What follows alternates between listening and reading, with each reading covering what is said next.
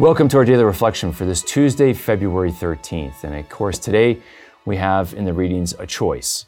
Uh, Jesus is going to warn about uh, the leaven of the Pharisees and Herod uh, versus true bread. And the disciples are going to struggle with understanding that. And then in the epistle of James, which we're reading through, he's going to always teach us practical wisdom here, James will, but he tells us about temptations. And that when we're really tempted, that temptation isn't coming from God trying to test us. That temptation really comes from our own heart and what we desire. It's our desires that lead us to temptation. If we didn't desire the wrong things, we wouldn't feel tempted. And so we have to we have to understand that James is saying. And so I think, you know, we are tempted, tested, and enticed by our desires. But we have to desire the right things. And so whenever we feel a temptation, we have to realize I'm desiring something that God doesn't want me to have because it's not good for me.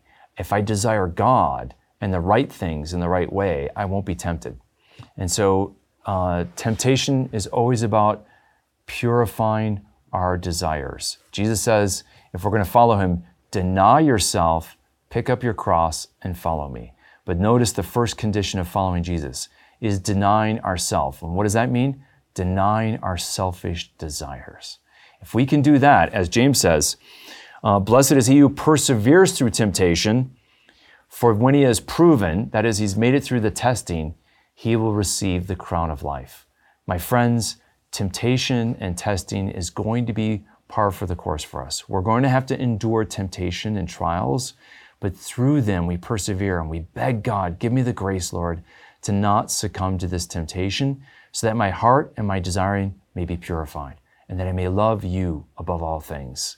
And if we love God above all things, nothing will really tempt us away from God. And that's the beauty of it, right?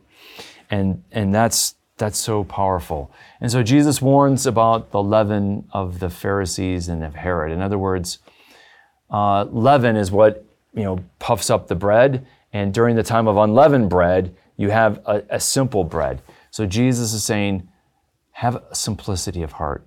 Seek God and His will, and not your own desires and not the desires of the world.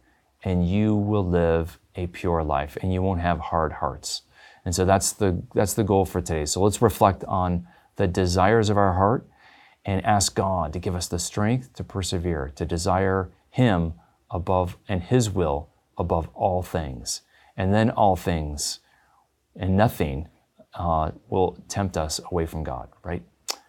May the Lord bless and keep you.